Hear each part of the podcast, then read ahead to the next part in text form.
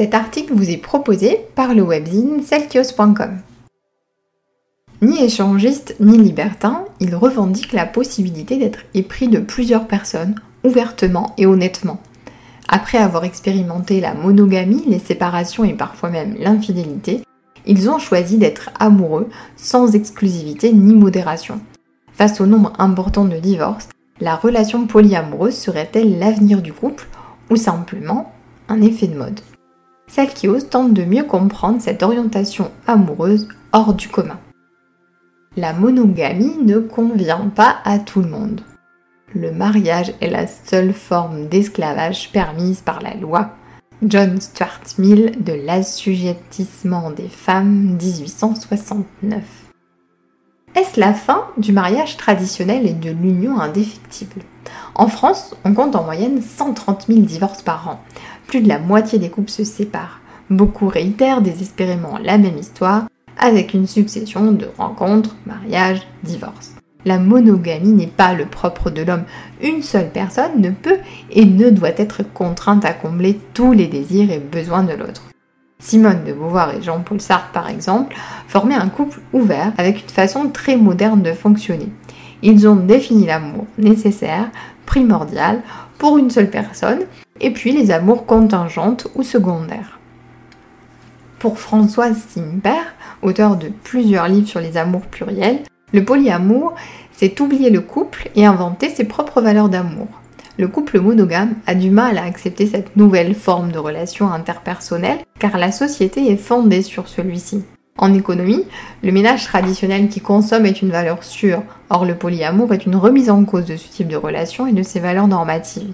Il sape les bases même de la société, déstabilise, fait peur la société maintient la question dans la sphère privée pour ne pas modifier l'organisation affective sociale et l'éclatement du couple. Elle n'a pas intérêt à ce que le polyamour se généralise, qu'il prenne une place importante, ouverte et paisible. La liberté d'avoir des relations avec qui on veut sans se cacher parce qu'on se sent bien gratuitement pose problème. Le polyamour, c'est le fait de ressentir des sentiments amoureux pour plusieurs personnes sans pour autant donner plus d'affection à une personne qu'à une autre, mais plutôt de les aimer différemment. La définition de terme fait débat au sein même de la communauté. Un cercle de plusieurs personnes qui ne coucheraient qu'entre elles et seraient fidèles relève-t-il du polyamour? Pour certains oui, pour d'autres non. Le polyamour du grec poly signifiant nombreux et du latin amor, amour, ou pluriamour est une orientation et une éthique des relations amoureuses où les partenaires entretiennent des liens avec plus d'une personne, tous consentants. Être polyamoureux, c'est donc avoir de multiples relations en même temps. Le site de rencontre amour.eu définit le polyamour comme la création entre plusieurs personnes de liens et relations durables, plurielles, amicales, affectives, amoureuses et ou sexuelles. Selon le site polyamour.info, le libertinage ou l'échangisme implique plusieurs partenaires sexuels sans forcément de relation amoureuse. Le polyamour se concentre sur les relations amoureuses, dont le sexe peut faire partie, avant les relations sexuelles. Le polyamour est donc une question d'amour pluriel assumé, respectueuse de chaque partenaire. Avec le polyamour, on aime plusieurs personnes de manière différenciée sans qu'une seule vienne combler la conjugalité, l'érotisme et la parentalité. Le pluriamour théorise des questions intéressantes sur l'amour. Il questionne le couple, mais aussi les besoins individuels affectifs. Basé sur la communication, la tolérance et le respect du désir de l'autre, ce mode de fonctionnement interroge nos aspirations individuelles profondes, permettant ainsi de mieux nous connaître. Il peut aussi répondre pour des personnes au narcissisme fragile à un besoin de réassurance. Plaire à plus grande échelle, pouvoir séduire plus souvent, librement, pour d'une certaine façon se sentir plus vivant. Mais alors, suis-je polyamoureux Pour le savoir, mieux vaut prendre conscience des règles induites par ce type de relation et connaître ses envies profondes.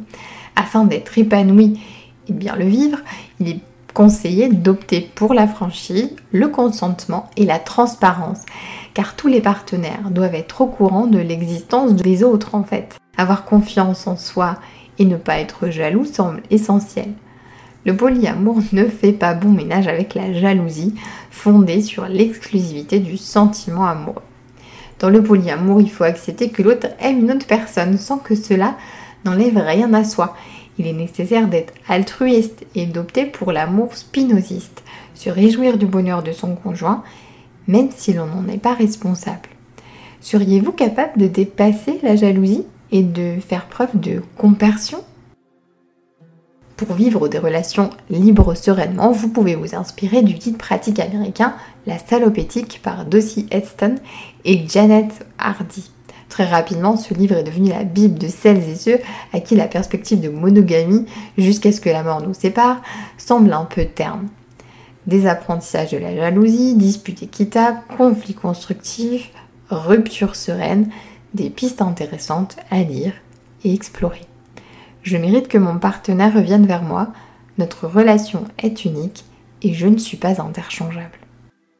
L'application américaine OkCupid est l'une des premières à avoir ciblé les polyamoureux en leur permettant de s'identifier comme tels et en filtrant ce qu'ils n'étaient pas. Ouvert, progressiste et inclusif, ce site permet aux utilisateurs d'être considérés comme des personnes et pas seulement comme des images plus ou moins photogéniques, comme pourrait le faire par exemple Tinder. Il existe aussi d'autres sites de rencontres spécialisés comme Bitolerant ou Pitanga. Pour Nina, le polyamour est le résultat d'un long cheminement personnel. Je ne conçois pas l'exclusivité avec une personne, cela va à l'encontre de mon idéal de liberté. Son modèle de couple idéal Un couple où l'on a su déconstruire les schémas traditionnels pour choisir consciemment sa propre voie de manière éclairée et non pas par défaut, parce que tout le monde fait comme ça. À 20 ans, la jeune femme a trompé son copain. Cet écart n'a pas impacté ma relation, mais le mensonge, si, énormément. J'étais totalement incapable de résister à la tentation et à la curiosité. Très tôt, dès la préadolescence, elle sait qu'elle ne se retrouve pas dans le couple monogame. Je rêvais de ne pas m'attacher à un seul partenaire, j'imaginais former un couple ouvert où chacun aurait la liberté d'aller voir ailleurs au gré de ses aventures. Par ailleurs, je n'ai pratiquement jamais été jalouse. C'est un sentiment qui m'est assez étranger. Cependant, très influencée par la norme, je pensais que tout cela était un fantasme impossible. J'ai mis du temps à déconstruire cette idée. Nina estime ne pas avoir trop d'amour à donner. Au contraire, j'ai besoin de beaucoup d'espace et je vis seule. Affronter les potentiels critiques ou les jugements ne l'effraie pas. Cela fait plus de dix ans que je l'assume désormais, et tant pis si ça dérange. J'adore cette citation. Impose ta chance, serre ton bonheur et va vers ton risque. À te regarder ils s'habitueront. Si vous avez besoin d'écouter les expériences de la vie affective et des relations plurielles, Lorraine Marie, créatrice du podcast Amour pluriel, vous propose d'écouter des témoignages sur les non-monogamies. Alors, vivre avec un polyamoureux, est-ce la panacée? Une relation amoureuse ne peut convenir à tous. Elle ne pourrait s'ériger en solution miracle à tous les problèmes du couple.